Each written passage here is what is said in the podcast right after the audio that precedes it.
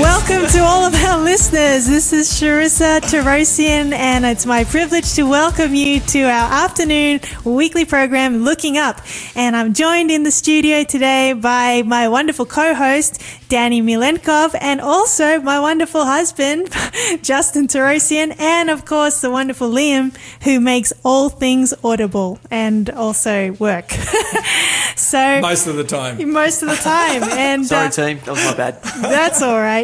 Look, we're really excited to be back, and uh, I wasn't here last week, Danny, so I'm not quite sure what you got up to.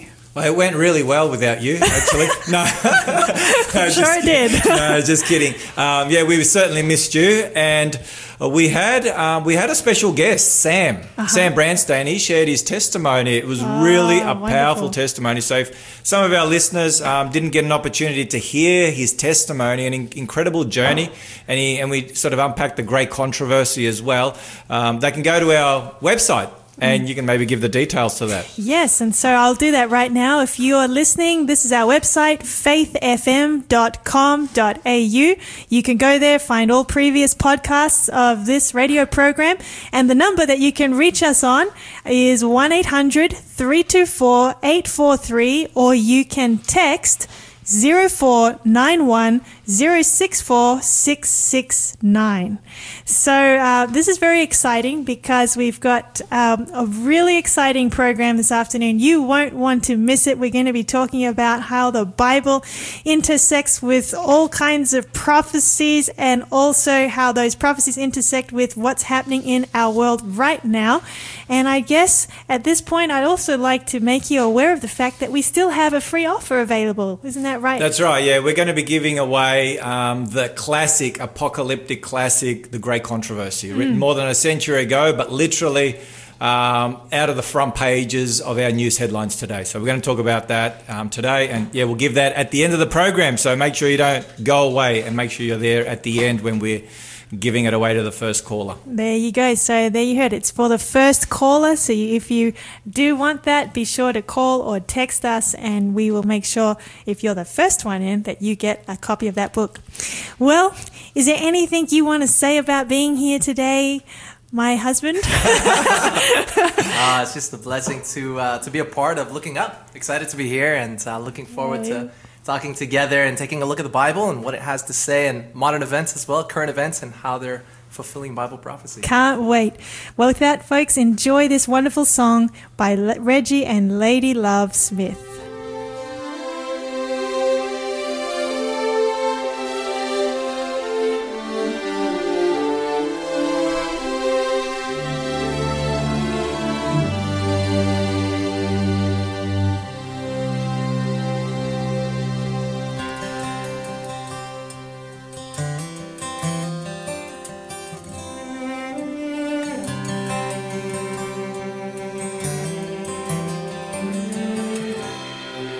Remember the Sabbath to keep it holy.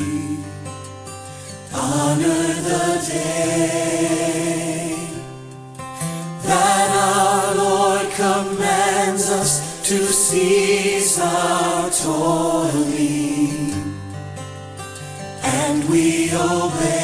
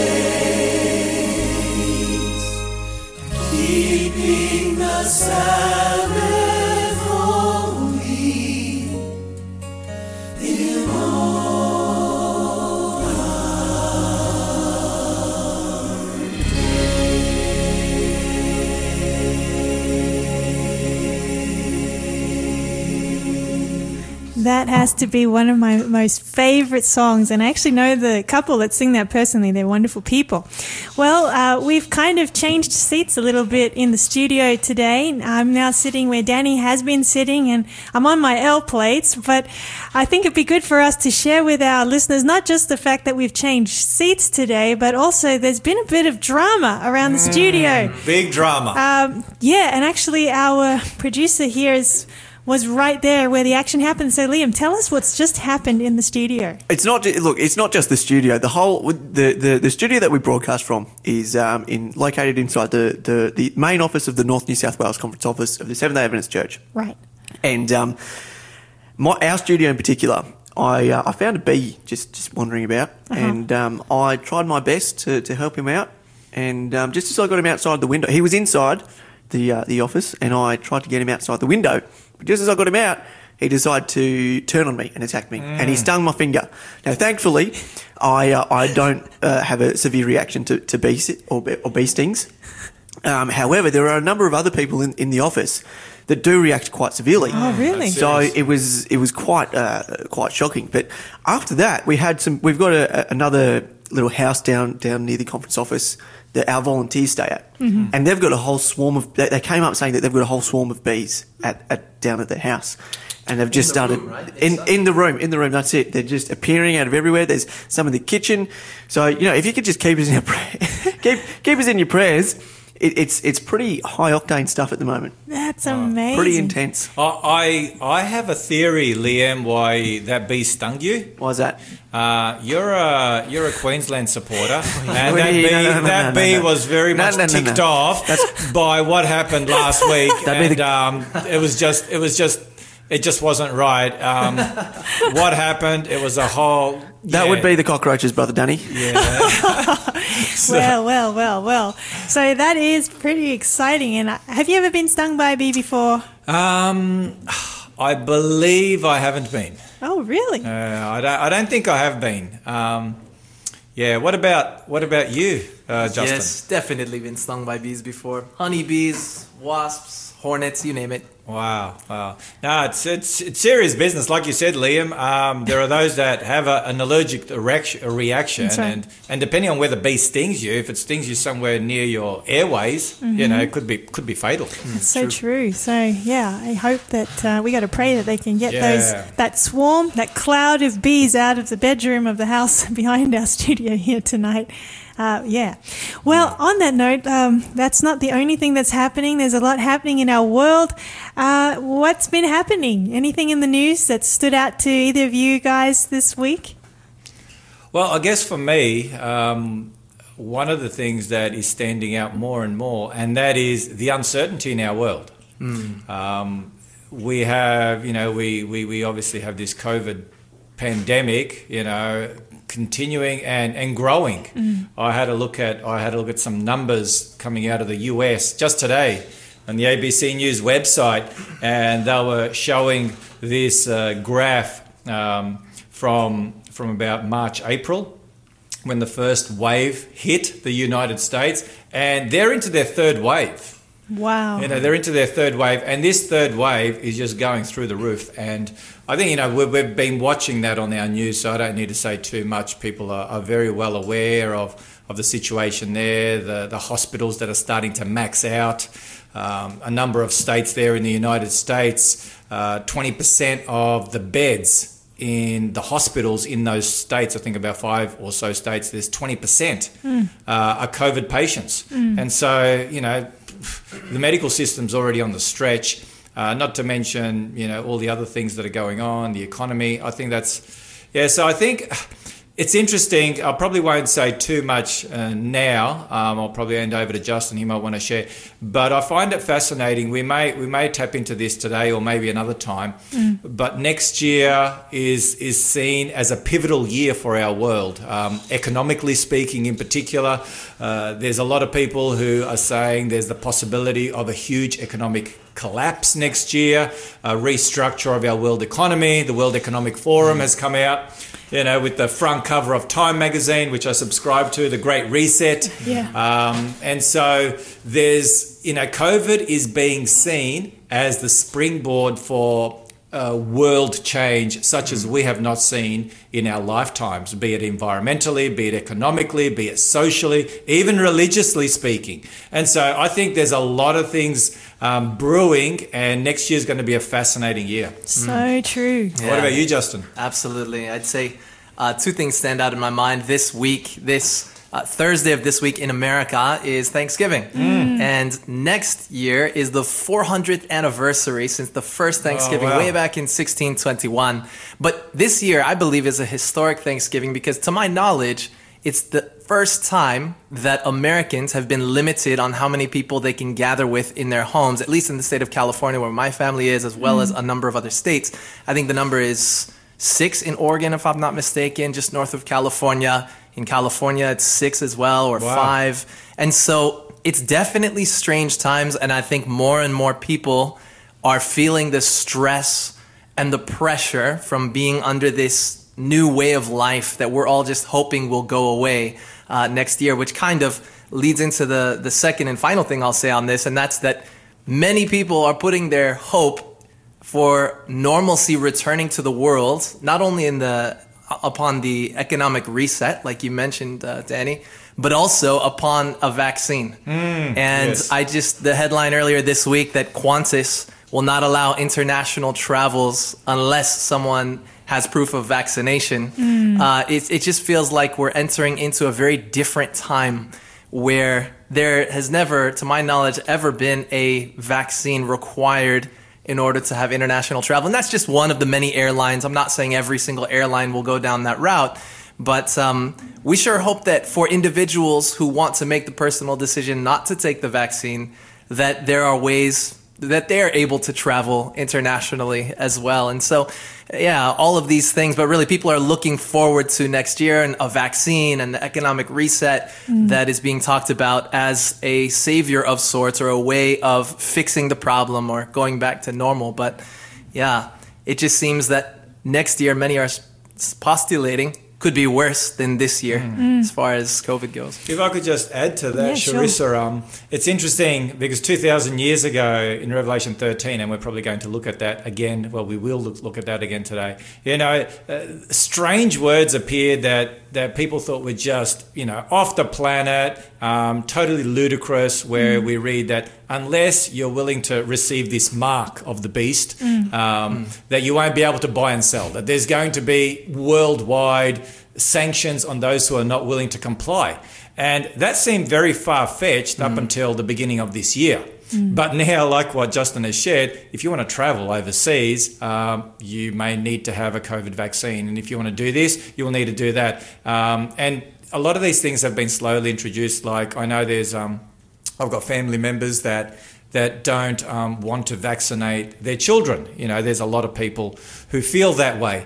Um, and if you don't, well, then you know you're not able to send your children um, to to some some some kindergartens uh, for or, or daycares or whatever the case may be. And and so and the, and you're not a, you're not entitled to certain government. Um, uh, what do you call it? You know, government benefits if you don't. So we're seeing more and more of that, and it's interesting to see how everything is played out. But you can clearly see how Revelation's big picture that Oh, it gives us yeah. is beginning to take shape. So, So it's really true. fascinating. Yeah, I, I personally think 2021 is going to be far bigger than 2020. And people are like, Wow. Danny, you are mad. You are mad. What's wrong with you? Bigger than 2020. I personally believe that. I'm willing to state that right now that 2021 is going to be uh, more significant, prophetically speaking, than 2020. Wow, folks, you heard that live on Faith FM in the Looking Up show. Look, I think we opened so many um, interesting and hot topics in that just brief discussion. I know that um, for me, this week I'm very excited about the fact that the borders to Queensland are opening. Yay! And so is Liam. Liam has special interests there. He's raising his fist to the sky in studio. But yeah, I'm very excited that that's opening, especially as we head to Christmas when families will want to be reuniting with others. But yeah, I am concerned about the things that we've seen in the vaccine space. And actually, Justin and I had a unique experience. Was it last week? Yeah, last Friday we got COVID tested. We had our first. Oh, co- wow. Yeah, got the I experienced it. Did you and, enjoy uh, it? You tell them, Justin. It was like they tickle your brain on, through both of your nostrils. Yeah. it's just the Q-tip is like the longest thing you've ever seen.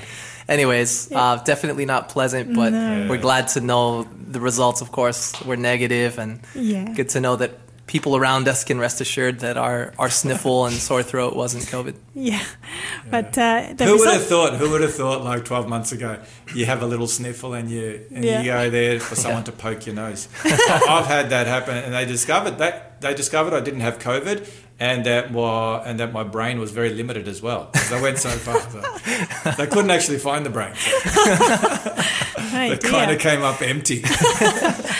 Anyway, right. so the two discoveries: no COVID and no brain. No, we know you have one. That's for, For sure. sure. Um, so, what about the election? The U.S. election. Oh. Have we Is it landed? still going? I think.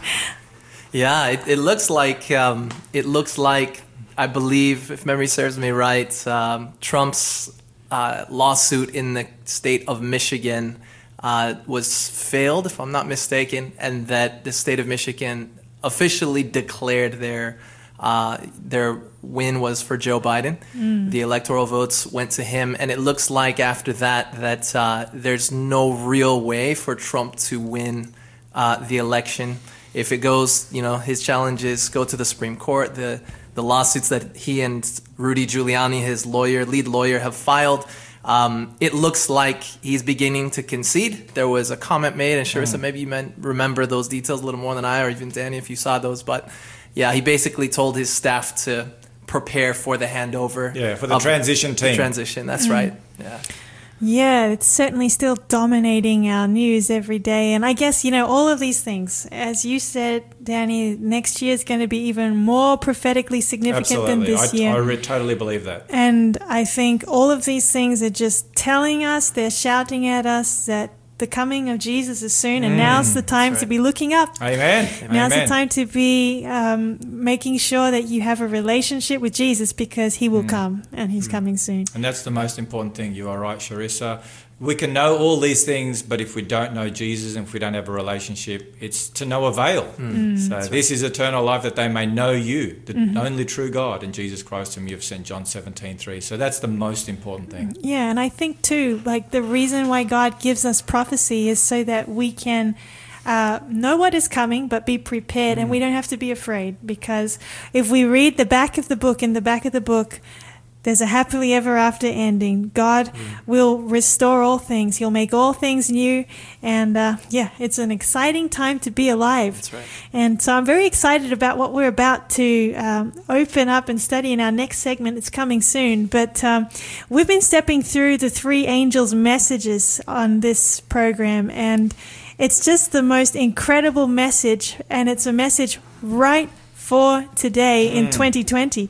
And uh, we've seen that this is a message that's to go to the whole world That's right. which is why this message is beaming on this radio station right now because we want people to be aware of what God wants them to know at this time for such a time as this. And isn't it great that God, in His love, sends messages to prepare us for the times that are before us? Amen. Absolutely. And, you know, some people they uh, they say, well, why does God give such strong warning messages in different parts of the Bible? And if you look at the third angel's message, um, Mm. We're don't take there. the mark of the beast, you know, and all of this.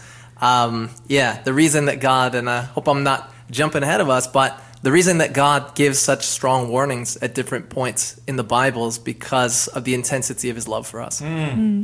Absolutely. Amen. It's a bit like a mother if she saw a child running, her child running across the street, she might scream at that child, but it's because her love for her, her child compels her to act in a very unique and significant way to save her child. Amen. Well, um, we're about to transition now to a wonderful song. Actually, Justin, you might know this couple, Matt and Josie Minicus. Haven't met them personally, Okay. but uh, I I have spoken to them on the phone. All right. They have a wonderful music ministry. I've never met them, but I know lots of good things about them. And they're going to be singing a song called Temple of Time. Mm. And it's a beautiful song. And actually, I think we're following a bit of a Sabbath theme here in the music this afternoon. Uh, the previous song was Remember the Sabbath. This one, Temple of Time, also about the Sabbath. And I know that as you listen to it just now, you're going to be very blessed.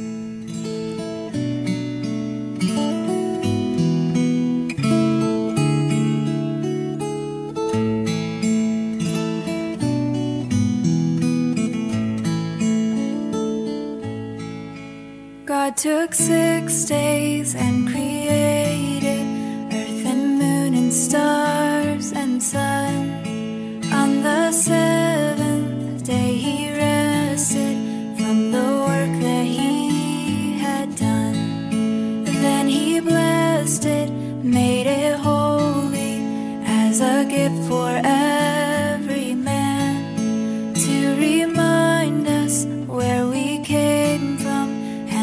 how this world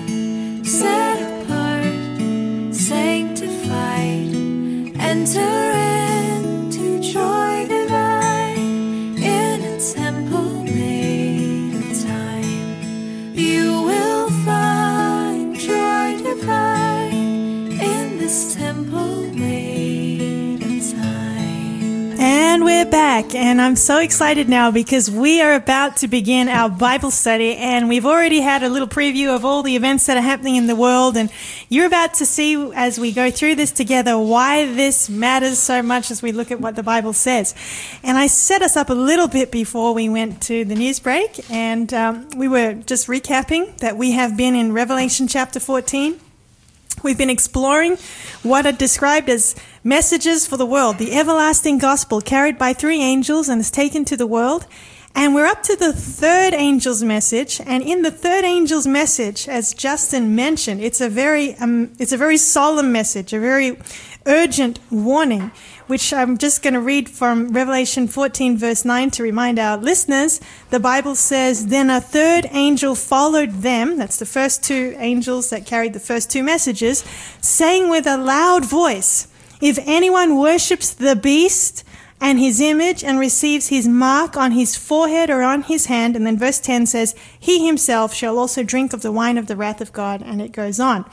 So, uh, Danny, we've been stepping through this passage very um, slowly and thoroughly, but these verses took us to Revelation chapter 13. Did you want to recap up to where we got in that? Sure, Sharissa. Um, yeah, we have here obviously mentioned uh, not once but twice in verse 9 and verse 11 uh, God's warning. And as you pointed out, and as Justin pointed out, it's, it's, it's the most urgent, the most serious warning that God gives, not just in the book of Revelation, but in all the Bible.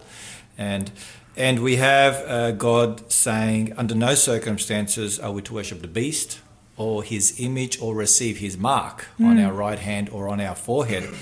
And here we're not told who the beast is. We're not even told what the image of the beast is or, or the mark of the beast or any of that. That's right. So the only place, well, we, we, we need to go a chapter earlier where, where this beast is first mentioned. We have in chapter 13 two beasts mentioned. We have a first beast, uh, which we've already identified as the reformers have. Um, that that is the, the Roman church state or the Roman papacy. And then we also have a second beast that arises um, out of the earth. So the first beast comes out of the sea, Yep. which is a populated region, which is where the Church of Rome did originate there in Western Europe. And then we have a second beast, another beast that comes up out of the earth. So that would be a sparsely populated area. And we have discovered that according to the identification marks given here, in particular in verse 11 of chapter 13, that this is speaking of none other than the United States of America. And we know that because we have the timing element here. Uh, this power comes up uh, when this first power, or the Roman papacy, is going into captivity. And we know that the Roman papacy went into captivity in 1798 when Napoleon sent his army general Berthier into Rome and he took the Pope captive. We also, um, as I've pointed out, comes up out of the earth, so a sparsely populated area. It has two horns like a lamb. We, we've discovered that those two, uh, a horn represents a kingdom. Um, so the United States was established on two kingdom principles uh, that Jesus recognized. Uh, the a government without a king and um, and a church without a pope. So yeah, freedom of religion and, and, and civil and religious freedom, and that's in the First Amendments of the, of the Constitution.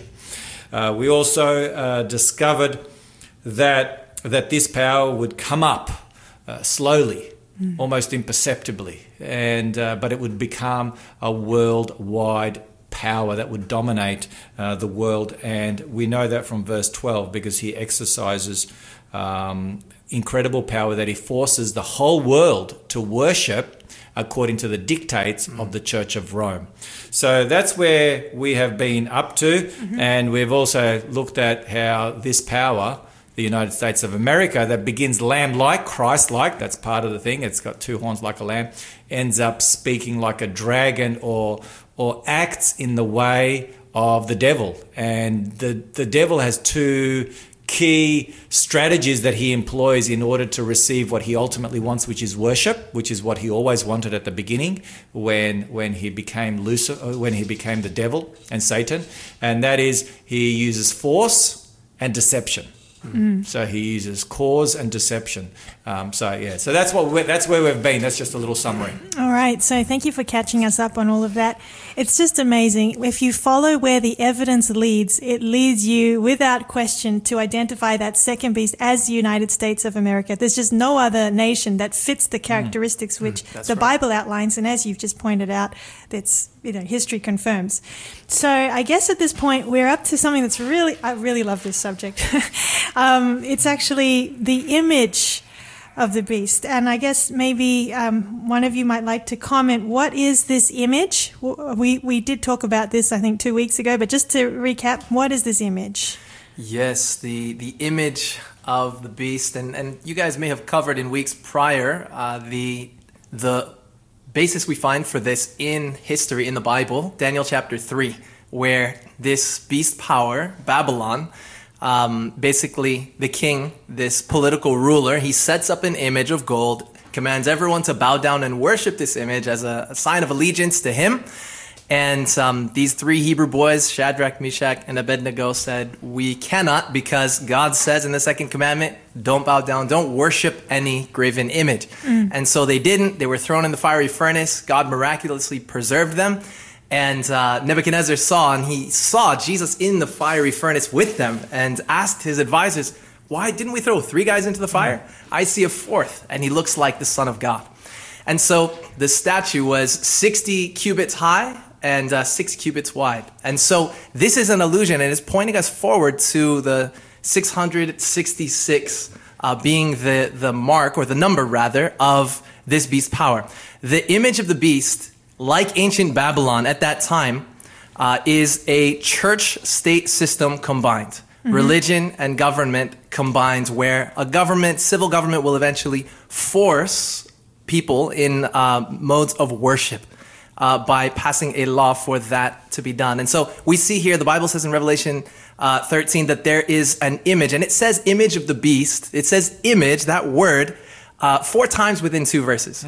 It's, I think it's probably the most repeated phrase, yeah, and it's because God wants us to know what that is. And so we're also, we're beginning to see uh, rumblings of religious liberty disappearing in America. And um, yeah, so much to say on the topic, but that's what the image of the beast Oh, is. Yeah. And if I could just go one, one step uh, back, all the way to the beginning on the image, the first time that term image appears in Scripture is when God creates Hmm. Adam and Eve. And he creates them in his own image, Image, the Bible yeah. says, according to his likeness. And as I think about how God created Adam and Eve, he created them with the ability to love and be loved. And he gave them the choice. Mm. He gave them the choice to, to either worship God out of love or not. And that's why he placed two trees in the garden.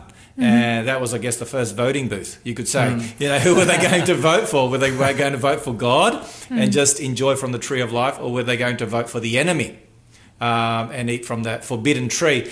And so this image is established in Revelation um, and, and in particular at the end of time to take away from God's original image for the human race, which was to give freedom.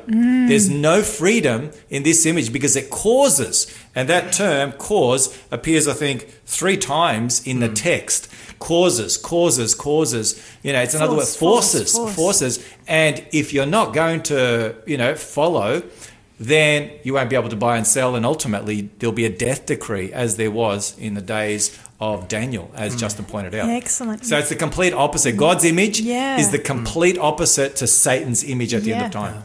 That's right, and I think that the the first beast in Revelation 13 was, you know, the the Roman Church state system in the Dark Ages, as it persecuted God's people. This was a religious and political power combined, church and state combined, and so in the context of Revelation 13, having all of the previous understanding of us being made in God's image, you know, and designed to reflect His character, uh, what happened in Babylon here we have the United States, this earth beast, setting up an image to the first beast That's- that's of right. Revelation 13, which is the A Roman church state mirror system. image. And so, just Yeah, yeah. like, you know, we had a, we visited our friend who, who had a son some time ago.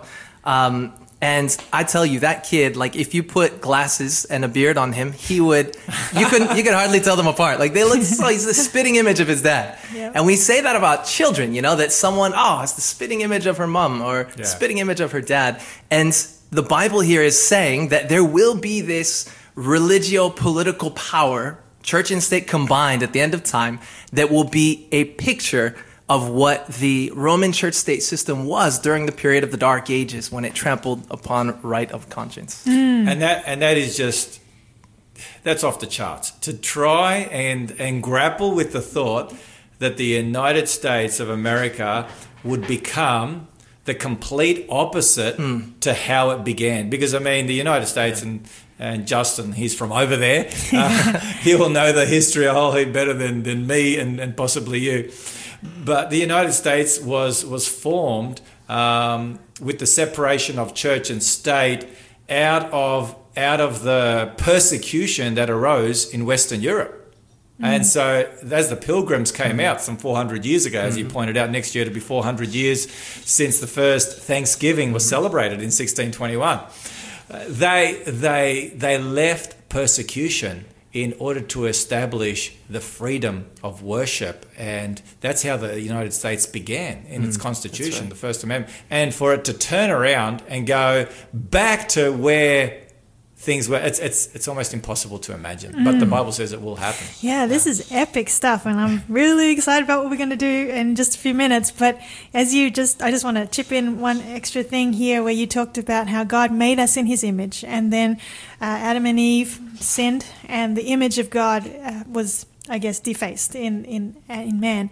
But God wants to restore us mm. to his image. And I just mm. want to share this one beautiful verse. It's 2 Corinthians 3, verse 18, but it says, But we all, with unveiled face, beholding as in a mirror the glory of the Lord, are being transformed mm. into the same image from glory to glory, just as by the Spirit of the Lord. So, yes, at the end of time, there's going to be two groups. One group is going to, you know, worship the beast and his image. That's what the Bible says. And we have identified what that is. And there'll be another group that will be transformed into the image of God. The- the- His image will be restored in his people hmm. as they spend time with him and the Holy Spirit works in their lives to transform them to be just like him. Hmm. That's a Amen. amazing Powerful. thing. All right, so let's start with this very loaded question. I just observe in my Bible that there's a link in verse 3 of chapter 13 to the end of chapter 12, speaking of the first beast, saying that his deadly wound would be healed and all the world would marvel and follow the beast. And then I see this setting up of the beast happening in verses 14 and 15. And maybe I'll read those two verses and then I'm going to chuck it to you guys um, to answer the question Are we seeing this image being developed today? So here we go. I'm just going to read Revelation 13, 14, and 15. And he deceives those who dwell on the earth by those signs which he was granted to do in the sight of the beast, telling those who dwell on the earth to make an image to the beast who was wounded by the sword and lived. That's a very clear link to the first beast hmm. of chapter 13. Verse 15 He was granted power to give breath to the image of the beast, that the image of the beast should both speak and cause as many as would not worship the image of the beast to be killed. We've got two minutes before we have to go to a break, but how are we seeing this image being set up in the world today? That's an open question.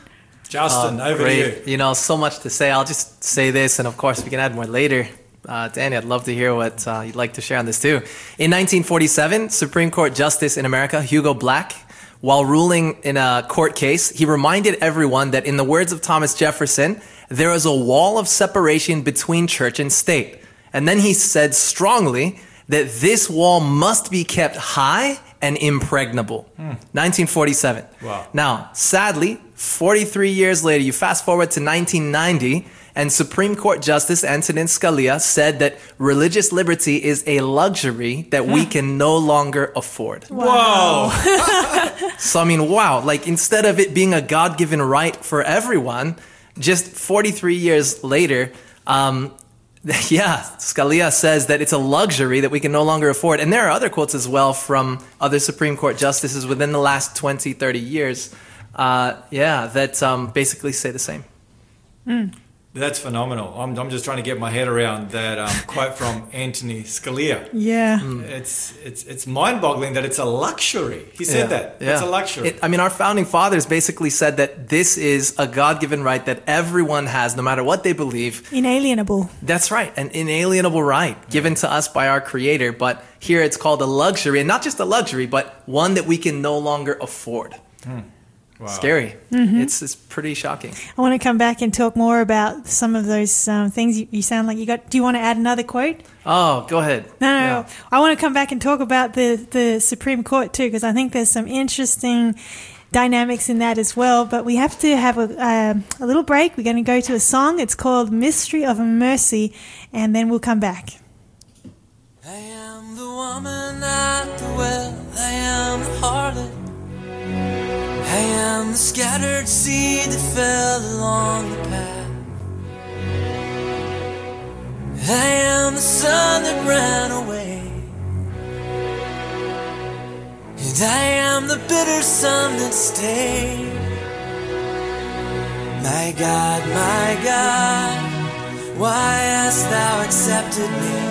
When all my love was vinegar to a thirsty king.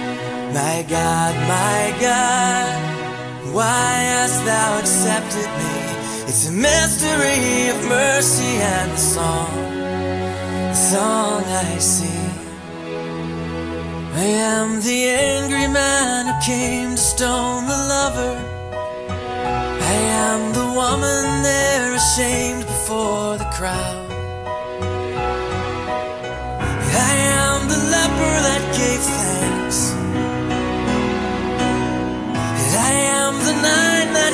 King. My God, my God, why hast thou accepted me when all my love was vinegar to a thirsty king? My God, my God, why hast thou accepted me? It's a mystery of mercy and a song, a song I sing. You made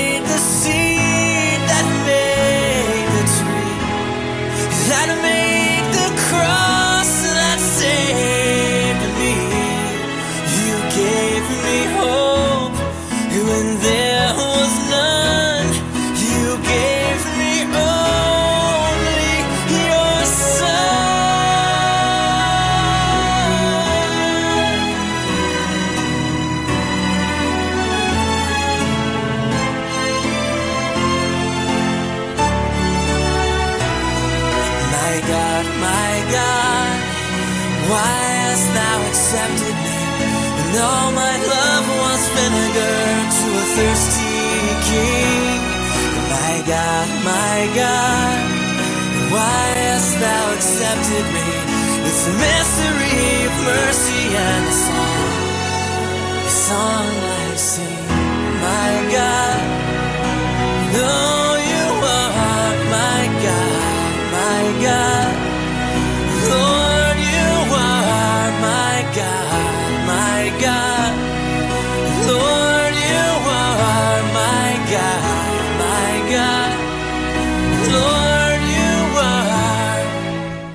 my God.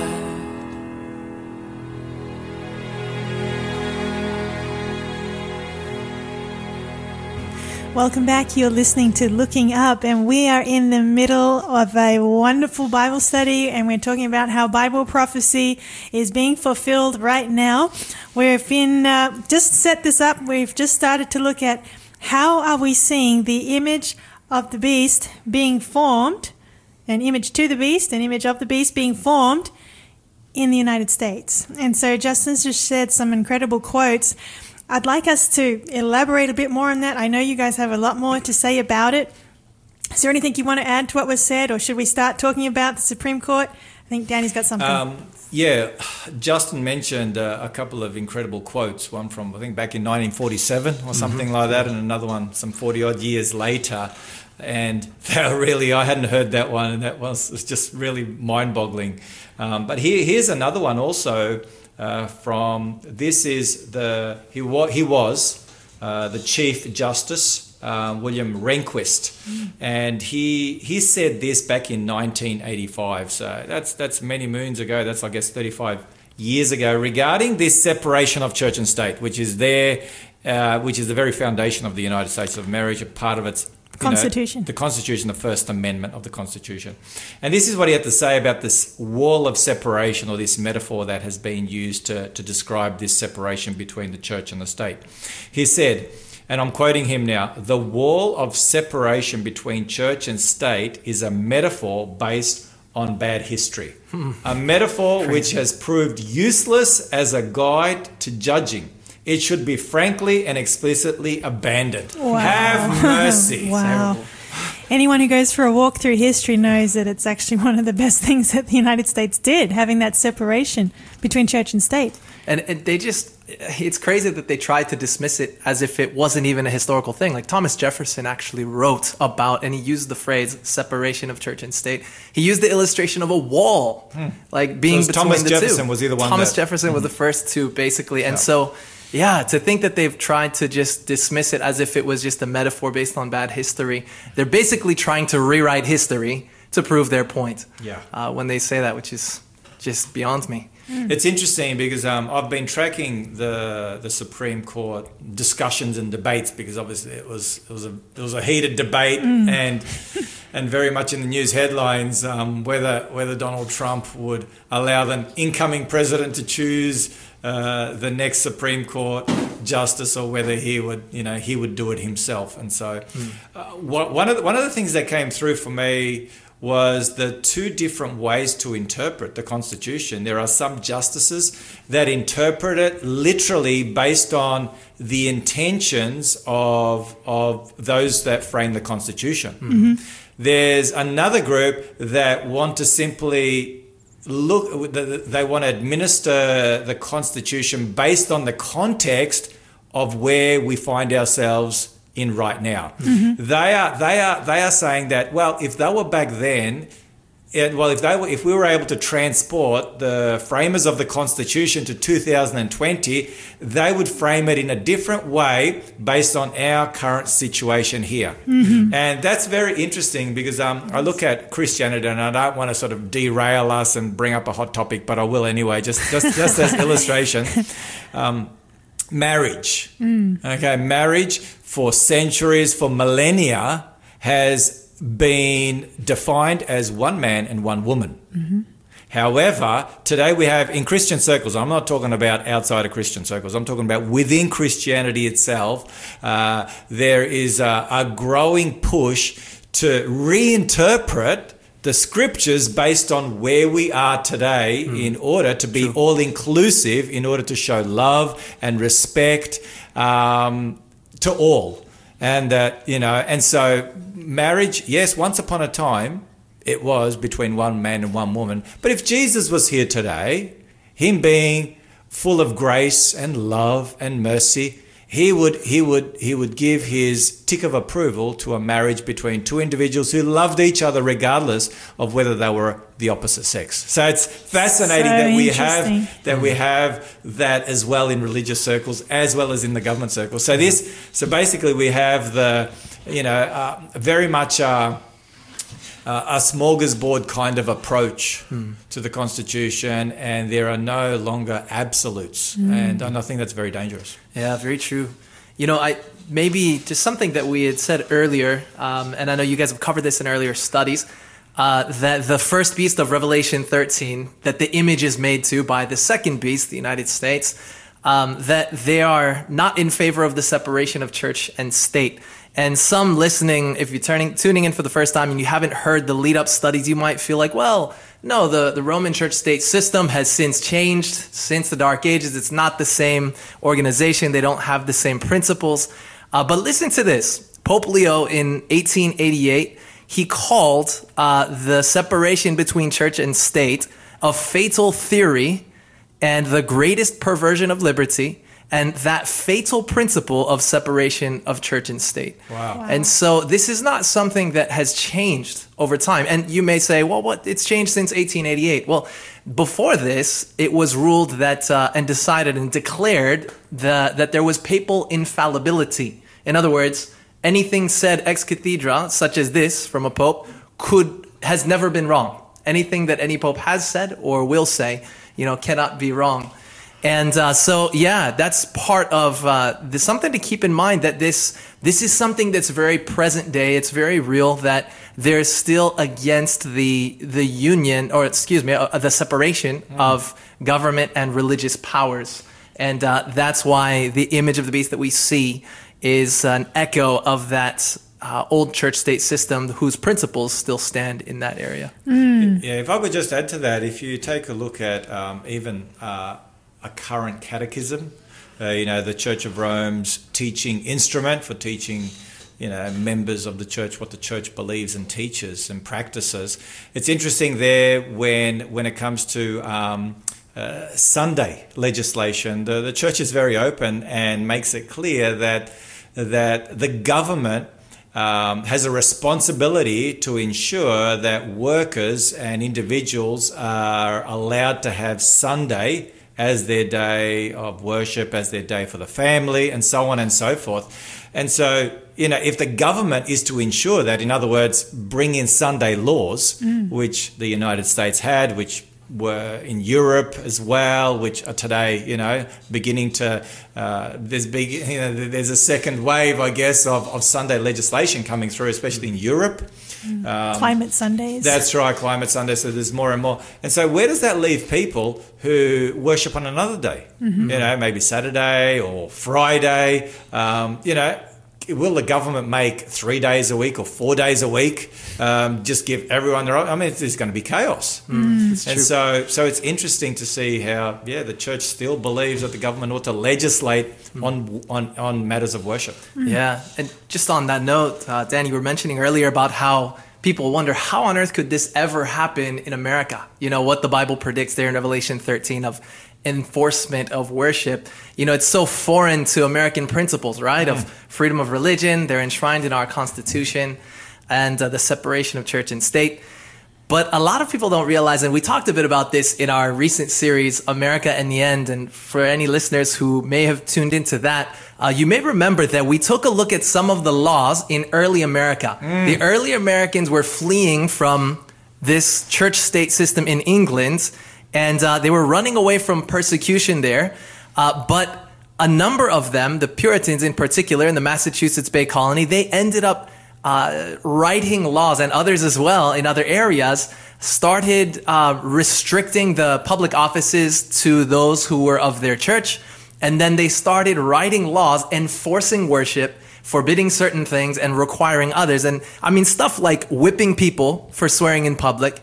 Uh, they locked up a sea captain once in stocks for kissing his wife after being away for three months. Uh, he kissed his wife in public and he was locked in the stocks. Maybe there was a COVID problem. Maybe he was breaching COVID rules of social distancing. Yeah, and I mean, it even got worse than that. In 1610, there was a Sunday worship law. And by the way, these laws are called blue laws. They came to be known as blue laws, uh, in large part because of the blue paper they were written on. I was going to ask you that. Why? Yeah. like, oh, you've answered that. Yeah, but actually, It's very deep. for, for another time, it's really interesting that blue in the Bible is a symbol of God's law. Mm. And in Exodus, there's good reason for that, that maybe we could get into in a Bible study sometime. But yeah, the first Sunday blue law that enforced worship was in Virginia in 1610. And if you missed church twice, you were publicly whipped. Hmm. And the third time, you were put to death. Have you tried that on your church members? Definitely not. Some had missed for eight months straight and they're still missing. Yeah, so it, yeah. it's it seems so foreign Yeah. to the American, and it's it is foreign to the American um, founding documents. Praise God! But before those founding documents were written, there were these Sunday Blue laws, and what's crazy is that there was an article recently in June of 2020 of this year of this guy. I think his name is Casey Chalk, C H A L K. Look it up, and it's called "Bring Back the Blue Laws." Wow. And he makes a case for how, because of COVID, we should return to these, uh, you know, these blue laws that were enforced early on in American history. I've had that quote here. Oh, share I think it, please. I, I took a note of it when you had it in the presentation. It was really good. So this is Casey Chalk, 2020. This is the quote. Americans in those early quarantine days, after the haze of their Netflix binge had evaporated, woke up with a surprised appreciation for what earlier generations had considered normal Sunday laws, otherwise known as blue laws. As America returns to normality, we should consider these laws and their manifold benefits afresh. If promulgated in a prudent and focused way, that is, we're talking about Sunday laws, can cultivate virtue, strengthen neighborliness, and protect small businesses. Most importantly, they can help promote prayer and peace now when America needs them most. Wow. It's 2020. That's huge, and um, and maybe I could just chip in here with a bit of a commercial break. Um, we have mentioned this in the past, but I don't think we've mentioned it thus far. If you're interested in digging a lot deeper and finding a whole heap more important information on American prophecy, Sharissa and Justin and Lyle, who is the host of the Morning Breakfast Show, uh, very recently uh, aired a nine-part series America and the End, specifically on this topic. So nine 30-minute presentations plus Q&A at the hmm. end of each of those mm-hmm. uh, 30-minute presentations. And uh, if you haven't had an opportunity uh, to see any of them, or maybe you've seen a few and you've, you've, you'd like to catch up, they're all on. They're all online, aren't they? that's They're all online. I'll give you the. I'll give you the address. It's all you need to go is go to the end dot digital. The end, one word dot digital, and they're all there for you to view and pass on to your friends. So um, I enjoyed watching those. Uh, I need I need to rewatch them because there was some there was some pretty heavy and amazing statements that you shared. And you've, you've shared a couple of them now, and yeah, you know, just to get your head around it, it's, it, you need to really listen to them at least a couple of times or more. Yeah, I mean, as we were studying and preparing for the presentations, just the amount of things that we learned as we did, it was really surprising and amazing. And um, it's it's just incredible that uh, God doesn't want us to just wonder and uh, not know, but He wants us to have surety from His Word. And when we understand His Word aright um, and interpret and understand today's headlines through that, it's amazing to see how prophecy is being fulfilled. Absolutely. And if I could just, um, yeah, answer that question that you asked, Sharissa, how on earth is this, you know, possible? How, how, how on earth will this take place? And, you know, we're all asking that question. Uh, it's interesting what our Prime Minister of Australia said at the beginning of the pandemic when he rolled out these crazy laws that we were all just thinking, no way. You know what I mean? I mean, this was just like unprecedented. Mm. We'd never seen or heard or even seen in a movie anything like it. And I remember what he said. He said, unprecedented times call for unprecedented measures. Hmm. That was his. That was one of his first press conferences in March, and and the Bible does say, you know, Jesus says that our world before He comes will be in such turmoil. Uh, such as this world has never seen. Jesus talked about, you know, um, you know, fear and anxiety and so forth. Daniel speaks of a time of trouble such as the world has never seen. Daniel 12:1. And in the context of such upheaval, people will be seeking to turn back to God. And there's a cry in America by many religious leaders: we need to get this nation back to God. Yeah, It's true. There'll be a, a true revival and a revival that will. You talked about that, didn't you yeah, you? there'll be a revival that will start to follow the lines of worshiping the beast and his image. Um, yes, so interesting what we're talking about right now. I hope our listeners are enjoying this. This is cutting edge, relevant, uh, fresh information.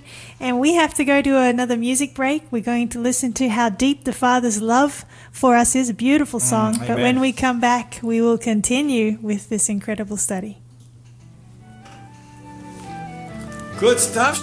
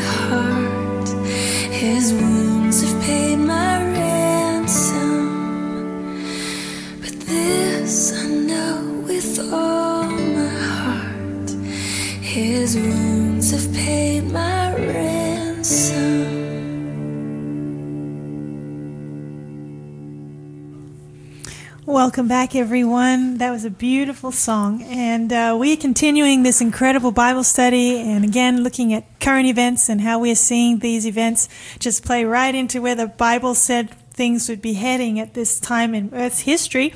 And, you know, uh, it's very clear as we read Revelation 13 that there's a an unholy union that develops between the first beast and the second beast. So the talking about the Church of the Dark Ages, the medieval church, and also the United States, which we've identified. So there's an unholy union that develops, and we've basically been seeing over time this union come to be more and more obvious.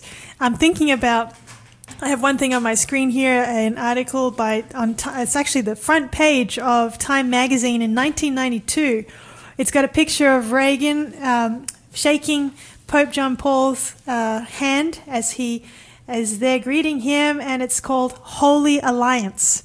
How Reagan and the Pope conspired to assist Poland's solidarity movement alliance and hasten the demise of communism. Mm. That was just that's quite an epic mm uh, cover for the magazine, you see the, the leaders of those two powers coming together and showing friendship. For sure. I think historically, that's the first time ever that a president and a pope, a United States president certainly, and a pope worked together for political means. That yeah. was in 1992. So is there any other evidence that we can see well, that, that front cover was from 1992, but they had cooked that plan up yeah. a lot longer, a, a lot earlier, mm-hmm. um, because in 1992, I think Clinton was was, was mm, the president right. at that time. But it's only that, that's only when Time Magazine learnt about it and, right. and, put it on the front cover. But certainly, I have been tracking, um, yeah, this this most unlikely alliance. I call it. I, I, do a presentation on this, and I call it when opposites attract. I like that. and I start off with my wife and I. You know, we were just like on two in two different universes, and 25 years later, it's a miracle we're still together. It's amazing. Um, I tell her um, the Lord put me into your life to build your character, to develop your character for the kingdom. And she kind of smiles and then cries a bit. So, anyway, but um, yeah, when opposites attract, uh, you know, the United States built on a very different foundation um, you know, post its constitution, not not not prior, you know, not during the colonial period, as Justin pointed out, but built on a totally different platform. I guess it was an experiment, something brand new compared to the old world, where the church and state were in bed together. The United States said we're not going to be. So these two separate powers, but yet the Bible says they're going to come together, and the United States will bring that complete healing to uh, the Church of Rome at the end of time in order that the world may worship it according to the dictates of the Church of Rome, which is ultimately um, the puppet of the dragon, according mm. to the book of Revelation. So I've been tracking this, and it's interesting. I'll give you some stats. I just went onto Google, and anyone can do this. Just go to Wikipedia and um, and just take a look at the meetings between presidents and popes. Hmm. And uh, between uh, well, for the between 1900 and 1950 there was one meeting hmm. between the president and the pope. All right, in 50 years, one meeting. All right. So then let's we go from 1951 to 1975. In 25 years, there's seven meetings hmm. between the two. It's growing. 1976 to 2000. So the next 25 years, 13 meetings. Hmm. So it's nearly doubled. And then you go from 2001 to 2020 this year, and there have been 10 meetings. Wow. Now, I don't know what the next five years are going to look, how many, whether we're going to top that 13, but you can clearly go, you know, like one in 50 years, then seven in 25, then 13 in the next 25, and then 10 in the next 20. So more and more of uh, more and more cooperation between you know between the two leaders yeah. of these two very different systems that will come together as revelation says definitely and you've got in 1965 the first time that a pope stepped foot in the united mm, states of that's america right, that's and right. 50 years later in 2015 pope francis addressed the uh, united states congress and so the lawmaking branch of the United States, that was, and that's a huge deal. It really is. Even, I think it was 2016. 2016. That's okay. I thought it was 2015. 2015. 2015. Yeah, when he came I'll to the United States, and and he spent six days in the United States, whereas uh, the previous record for time in the US was two days by um, Pope Benedict. And before that, it was just like, you know, a drop in for the day. And so we go from, you know, one day to two day to six days. And it's interesting when you take a look at the a f- a funeral of Pope John Paul II. I mean, this was epic. Yes. This was on the front page of our Herald Sun, you know, here in Australia. And this was um, this was the this was the, the headline Friday, April 8, 2005, um, when John Paul II passed away. A powerful farewell was the headline on the front page of the Herald Sun. And this is um, the comment below President George W. Bush, his father George Sr., and his predecessor Bill Clinton, that's three presidents, paid respects to Pope John Paul II yesterday, along with there was Condoleezza Rice, the Secretary of State, and uh, Laura Bush, the First Lady. At the time, and uh, you know, not to be outdone, the Daily Telegraph on that same day had this headline: "Power and the passion of a moment in history." This had never happened before. That's front page of of the Daily Telegraph, our own newspaper here in Australia back in 2005. And so before this, there had never been a sitting um, US president go to the funeral of a pope. And here we have we have three presidents um, kneeling for five minutes um, before the body of, of, of, of the of the dead pope who is lying there in state. Back in you know when JFK was president and the pope at that time died, he he being the first Catholic president of the United States of America, he did not dare go to the Vatican um, to give his respect to to the man that is the leader of the church that he is a part of. So things have completely changed. Incredible. Yeah, well, um, on that note, I've just got here a quote. It's a tweet, actually, when the new Pope, Pope Francis, became Pope in 2013. this is what Donald Trump tweeted. He said, The new Pope is a humble man, very much like me, which I know, I love it. I love it. That's one of my favorite tweets. That's right up there, number one.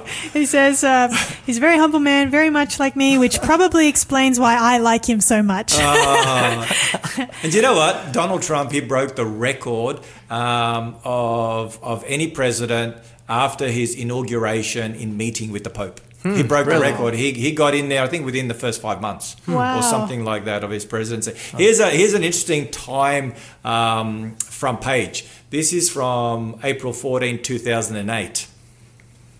And the front cover was, check this out. If this is not straight out of Revelation 13, I don't know what is. I'm telling you, the rocks are crying out. I just get so excited. That's why I subscribe to Time Magazine. They are the as rocks left. in the magazines. Time Magazine are as left as left you can get. Okay, so I love to go as far left as I can um, to you know because if they're saying it, then I mean God's like he's he's using the the most dense rocks to get our attention. and this is the front cover of that particular magazine. So that's April 14, 2008. You can Google it. You can check it out. And the front cover was this is regarding Benedict's visit just before his visit. Why the Pope loves America. Oh, hello! Why the Pope loves America? That's on the front cover, and um, and the subtitle of the of the of the actual article inside it was. Oh, sorry, yeah. The title was the American Pope, and here we go. The, this was the, uh, these were the words below that. On the eve of Benedict the Sixteenth's first papal visit to the US, the US, a revealing look at his long fascination with America and how it is shaping his vision for the world. Hmm. If you're a student of Bible prophecy, Yeah. that should be kind of like a no-brainer. Revelation 13 all over. Yeah. Now I've got another one. Can I share one more? Go more? ahead, we got now the time. this is not from 2008. This is from 2020. All right. So I get this in the letterbox. My wife sticks it on my table, and this is the front cover of November 23. Okay, so what's today? November 23, 24, 25? 25. 25, okay, but Time Magazine kind of like dates it like a week or whatever in advance. Anyway, this was this came to my desk about a week or so ago, November 23 edition.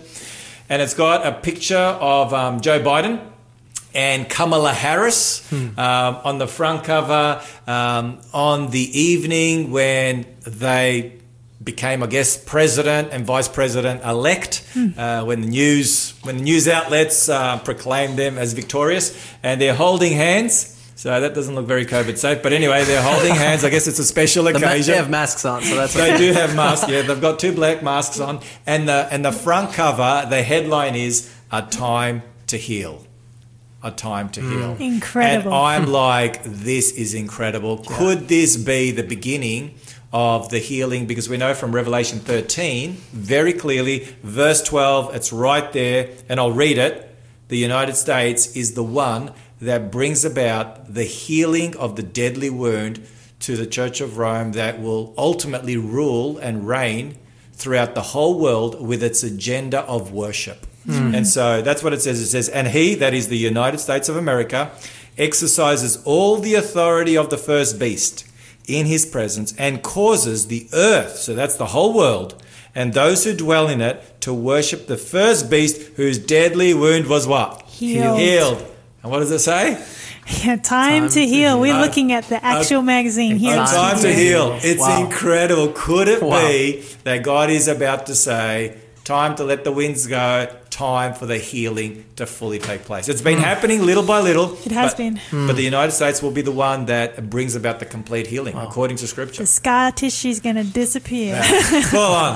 All right, I'll keep quiet for a bit. That's that's incredible. And you know, um, the fact is that back in the 18 late 1800s, any time before the year 1900, and even into probably 1940, 50, and whatnot, but definitely the late 1800s, if you had told someone that this, who had never heard this or seen this from the Bible before in Revelation 13, that the United States would combine with the Roman church state system, that there would be a trampling upon of conscience, uh, freedom of religion would disappear. They would think you're absolutely out of your mind.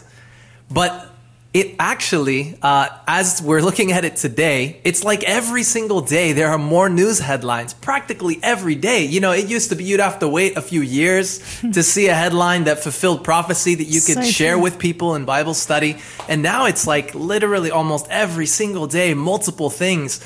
And, um, you know, prophecy is being fulfilled very quickly. But back in the 1880s, actually 1888, there had been a push amongst temperance societies in the United States of America, the temperance unions, and the Christian churches to get work on Sunday to be forbidden by law. They wanted a Sunday law to be passed so that no one could work on Sundays, of course, unless you're an emergency worker and absolutely have to. And interestingly enough, they finally gained the support of a senator named Henry Blair.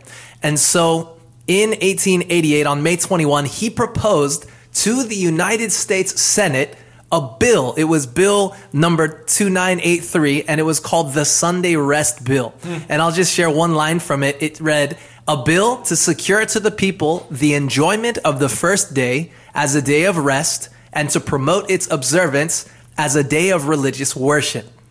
Now, you know, it's basically lists what you can and can't do.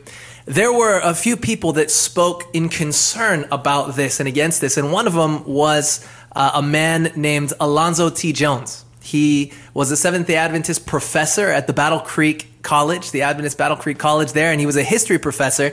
And he spoke at length. In fact, he spoke for 90 minutes, and Senator Blair, who was the chair of the meeting, interrupted him 169 times. Whoa. within 90 minutes. Have mercy. constantly interrupting him. And but god just really gave him clarity and wisdom to be able to present this in the most winsome way. At one point senator blair said well you're a, a seventh day adventist. What if the sunday law what if the law said that everyone had to rest on saturday? I suppose you'd love that then right? And he said well actually sir no because we believe that the bible should the Bible says that we shouldn't prescribe legally a mm. certain method of worship, even if it's the right thing according to the Bible. It mm. shouldn't be required by law. Hmm. And praise God, the bill was shot down. Wow. And uh, it didn't end up happening, and that was definitely a good thing. And fast forward to 1976, Christianity Today author Harold Lindsell wrote this. All businesses, including gasoline stations, that's petrol stations, restaurants, should close every Sunday by force of legislative fiat through the duly elected officials of the people. And so you fast forward almost 100 years and beyond, and you have Christian leaders pushing for there to be uh, a law forbidding work on Sunday to honor it as the day of the Lord. Wow. Incredible stuff. This It is, is. so interesting and can't wait to keep going uh, after we have another music break. I think it was Al Gore that said that when you watch the evening news, it's like taking a nature hike through the book of Revelation. um, let's listen to this beautiful song, Arise alumni. They're going to sing their song they wrote called Arise.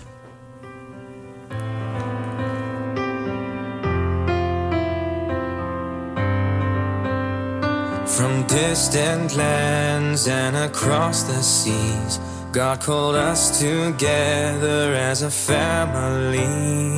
In breaking of bread and daily fellowship, in doctrine and prayer, we became equipped. Arise, shine, for your light is come, and the glory of the Lord is risen upon thee. Is the time to live for God's kingdom, to heal the broken hearts and set the captives free.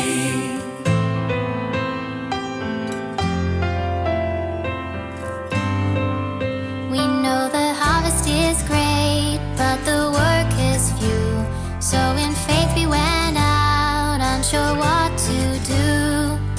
United by the Spirit and a single goal to share the gospel and to save lost souls. Arise, shine, for your light is come, and the glory of the Lord is risen upon thee. Now is the time to live for God's kingdom, to heal the broken hearts and set the captives free.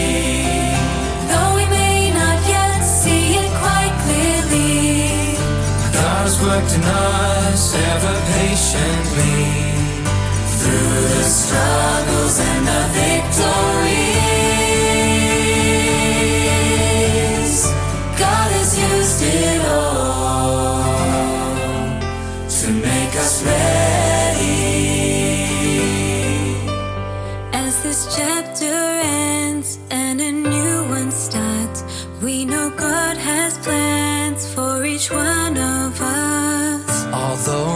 time has come for us to part, we'll keep the memories stored within our hearts. Arise, shine, for your light is come, and the glory of the Lord is risen upon thee. Now is the time to live for God's kingdom,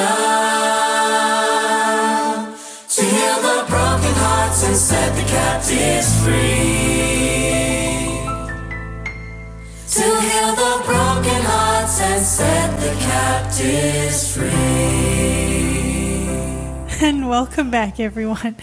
It has been an epic afternoon here as we've been on the Looking Up show and we've been looking at what is happening in the world and how it's happening just as the Bible said in Bible prophecy. And Danny, you had something else you wanted to share with us. You've been sharing some amazing uh, magazine titles and covers, but you got some more. What else have you got? Well, yeah, back to Time magazine. Um, I guess Jesus did say we need to know the signs of the times. He did. So, I, don't, I don't know whether he was making any reference to Time magazine. That's just like a really bad joke. Dad, a one. that's a bad dad. I Dad. liked it. You like that one? Yeah. anyway, um, yeah, this one, this one comes straight out of um, Independence Day. This is this is their big day, July Hmm. four.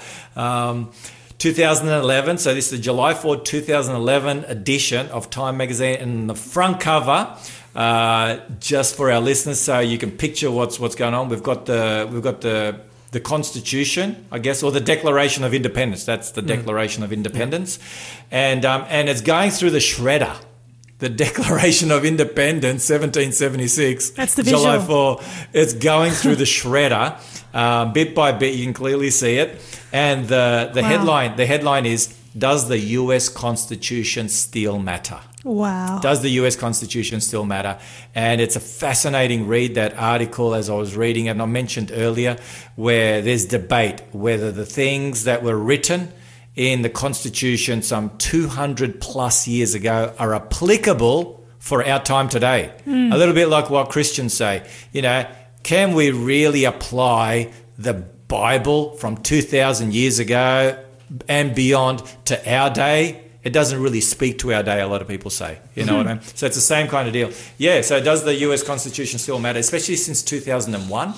When things really began to change in the United States of America and freedoms were taken away. September that- 11. September 11, exactly right. So yeah, it's it's fascinating that in the wake of a crisis, uh, the incredible changes that can come to pass and very quickly. And we have been told, according to Scripture, and and uh, yeah, the woman who wrote the great controversy that we'll be giving at the end of the program that that the final movements of Earth's history will be rapid ones. They will be rapid, and Jesus said that also with the labour pain analogy that he gave. So we can clearly see it. Yeah, I'm glad you brought that up because uh, there is a free offer still out Mm. for the first caller in. I don't think we've had one yet, but if you're thinking about uh, how you'd like to get a copy of that, try and contact us straight away because the chances you will get in.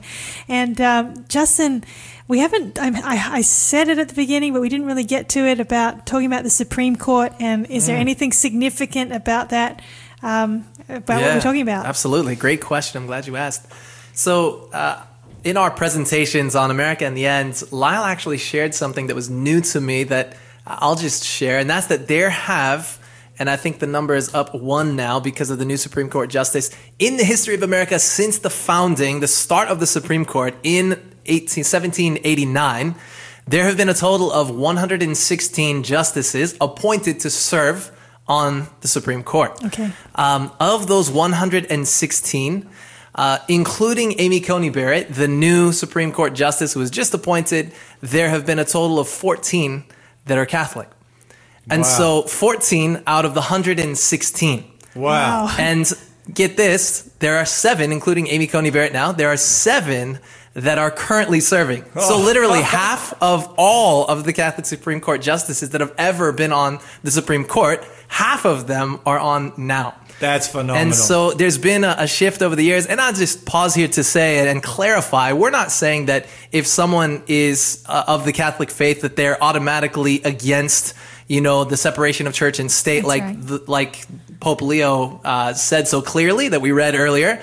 And um, but because the church's principles are so against the separation of church and state, and America is so um, traditionally, because of the Constitution, the Declaration of Independence, our founding documents are so in favor of the separation of church and state and religious freedom.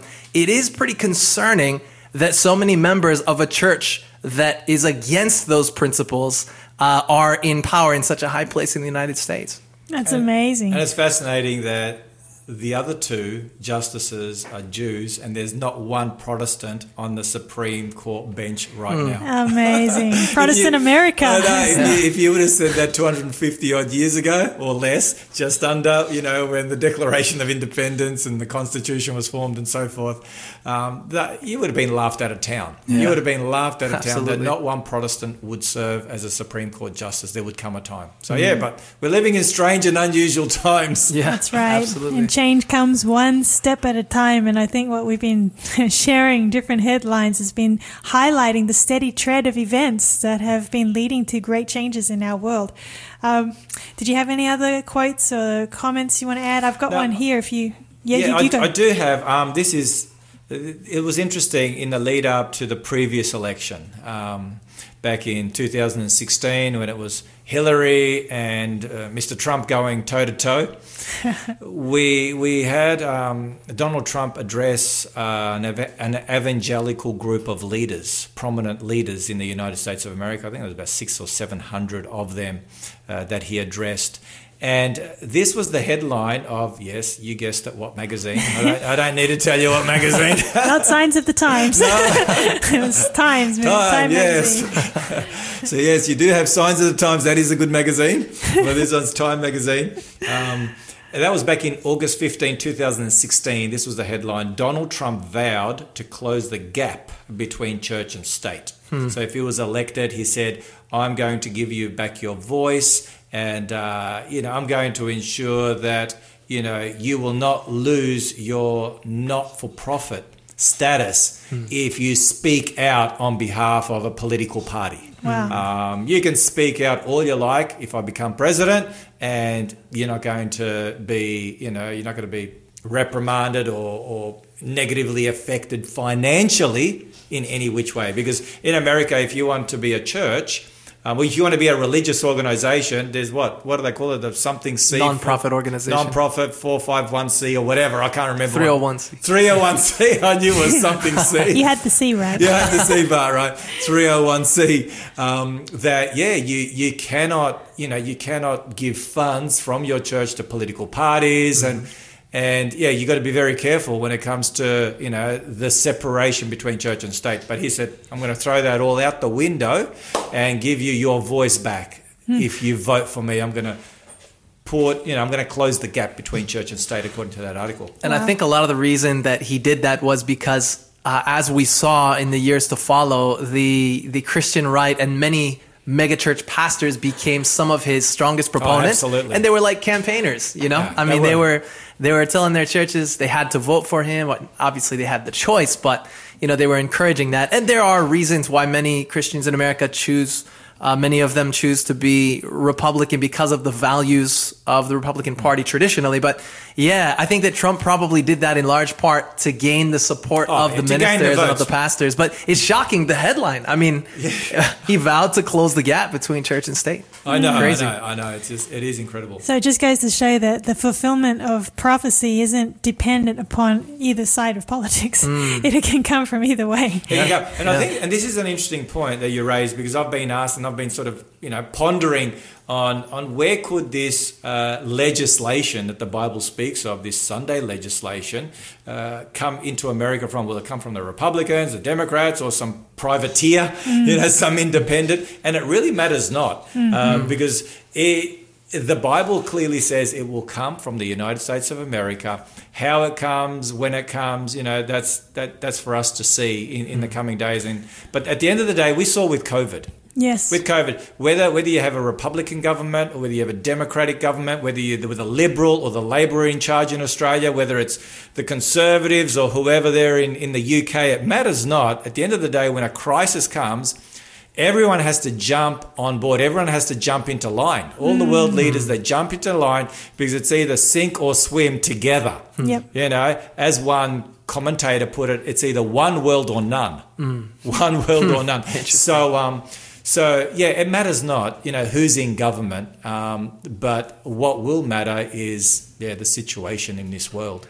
Yeah, definitely. And it's um, we were talking about this in the live Q and A after one of the presentations, and uh, I think we were talking about it after the live Q and A. But Matt said, you know, we know the Bible says that at the end of time, um, what happened to Jesus as he went to the cross is a small microcosm. It's a small picture that will be played out on a larger scale at the end of time in the person of Christ's people, the body of Christ, the church, Great point. right? And uh, in Jesus' day, it was the the left and the right, the Pharisees or the Sadducees and the Pharisees that got together and they worked together, even though they hated each other. They ended up working together and um, pled with the Roman civil power to actually carry out the deed of crucifying Christ. And so you had this you had this left and right and it's not one or the other. There are good people on both sides that will see and hear God's voice and say, "No, we're not a part of this." Uh, but yeah, the organizations and the people Yeah, on both sides point. will come together, persecute God's people along with the you know the Roman power. Nothing unites people like having a common enemy. True. And uh, yeah, so interesting what we've been talking about today. I've just got one thing in front of my eyes here. It was um, something in the Catholic Herald in 2017, February, and it was the says Pope Francis sent a video message to the Super Bowl. I don't know if you saw that, but America, you know, has Wow. got three, 314 plus million people. The Super Mm-hmm. Bowl viewing audience is approximately 100 million Americans, and the Wow. Pope sent a video to be played during that event. Wow. Yeah. Because he knows where the audience was. but right. it's just amazing things that have been happening. And uh, And There's been, um, yeah, there, there, there has been uh, an interesting um, coming together of Protestants and Catholics in recent years, and we don't have time to No. unpack that today. And and the climate. We're going to deal with the climate, but I think we're going to look at that next week. And oh. Yes. Justin will be back with us, Sharissa. I understand. Yes. I'll make during, sure. You During twist the- his arm. You twist his arm. During the last song break, I got an invite to come back next week. Yeah. We're all happy. Amen. yeah, you're right. We've got so much. We've only really scratched the Yeah, surface of the evidence of what's happening. We've still got to talk about big tech and how big tech's controlling Yeah. Uh, public thought and even the expression of thought right now. It's fascinating. Uh, looking at a further development between union of church and state and climate change, Mm. climate Sundays. That's something very interesting. And Mm-hmm. Yes, I think that, that was what we're going to look at There's a lot week. more to talk. So that's all next week. You're right, Sharissa. We're going to unpack all that next week. Yeah. And uh, again, if you're re- listening to this and you just think this is amazing stuff like we do, then you will want to get your hands on a copy of uh, The Great Controversy. And also, you may want to look deeper into this subject and you can go on to the the End.digital website, and there you will find the latest America and the End series. It was just released around the election, and uh, yeah, you'll. It's a nine-part series, and it's just you can go there and just continue to dig deeper into these themes. It's really amazing uh, to see how Bible prophecy is coming alive. So the website again is www.theend.digital. Is there anything else you guys want to add before we wrap this up for Nah, this just segment? thanks for the opportunity to be here. You know, talking about uh, these incredible themes from Scripture is uh, such a blessing to be able to do. Yeah. Uh, I guess I just want to briefly share Second Peter chapter 1 verse 19 is one of my favorite scriptures, you know. We have a more sure word of prophecy, Amen. which you do well to heed um, as a light that shines in a dark place. And so, yeah, thank God for Bible prophecy. Amen. It's just so powerful. Amen. Yes, when we know Jesus, Mm. we can be with him and we can be safe with him, and anywhere with Jesus, we can safely go. Amen. It's been such a wonderful uh, study. So glad Justin could be with us as well. And we're going to break now to a final song in this program, Lead Me.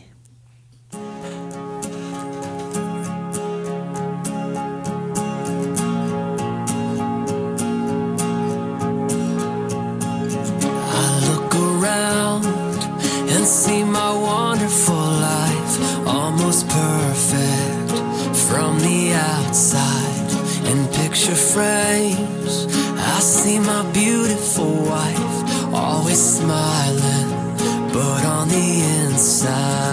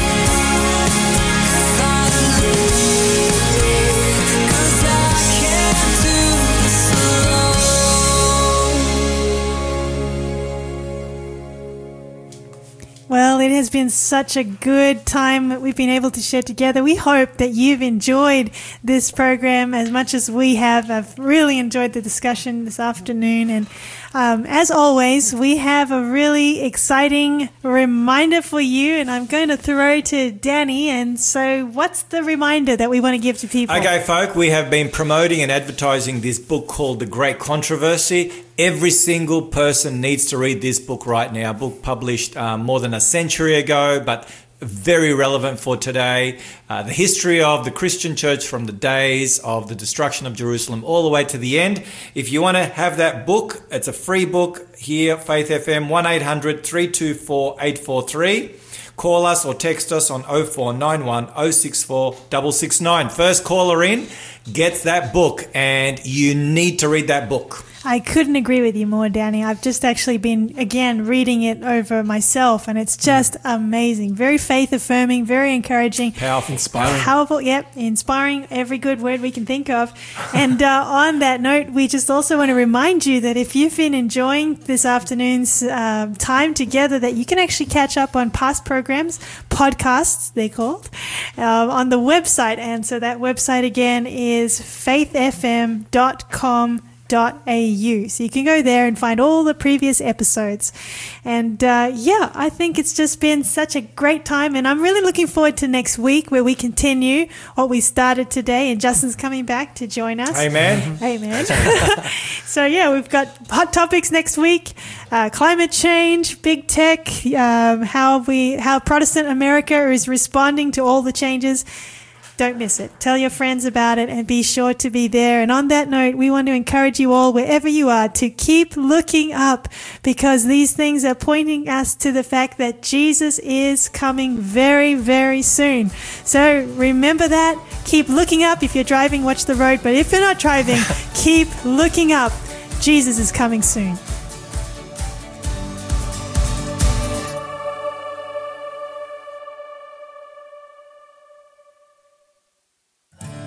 Looking up, don't give up, don't give up when there's pain deep in your heart.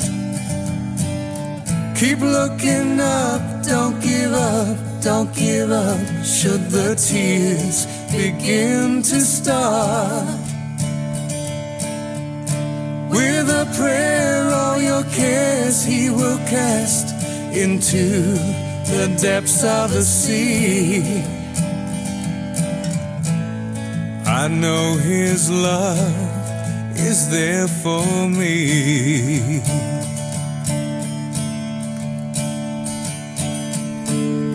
We make our plans, and still it's God who directs our ways. He knows each step I make. He knows each breath I take. It's in our darkest hour we find our greatest need. He knows what's best for you and me. Keep looking up, don't give up, don't give up when there's pain deep in your heart. Keep looking up, don't give up, don't give up should the tears begin to start. With a prayer, all your cares he will cast into the depths of the sea. His love is always there for me.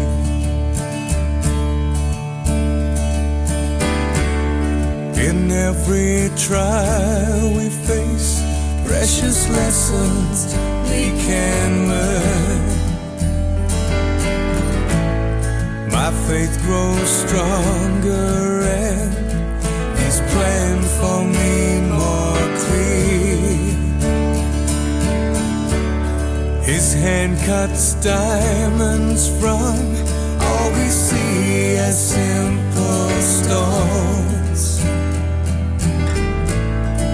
stone. learned to place my trust in Him.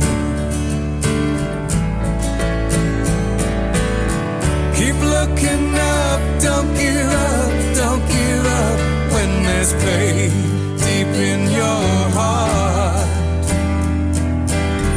Keep looking up, don't give up, don't give up. Should the tears begin to start?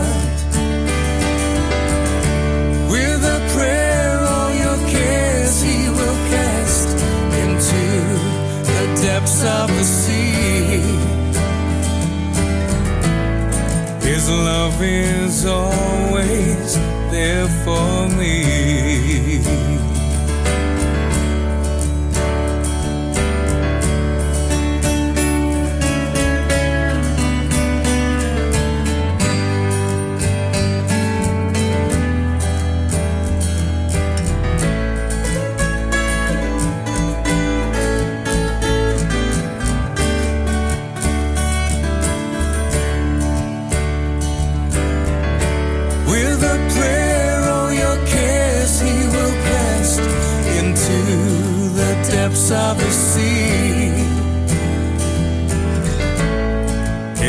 Love is always there for me.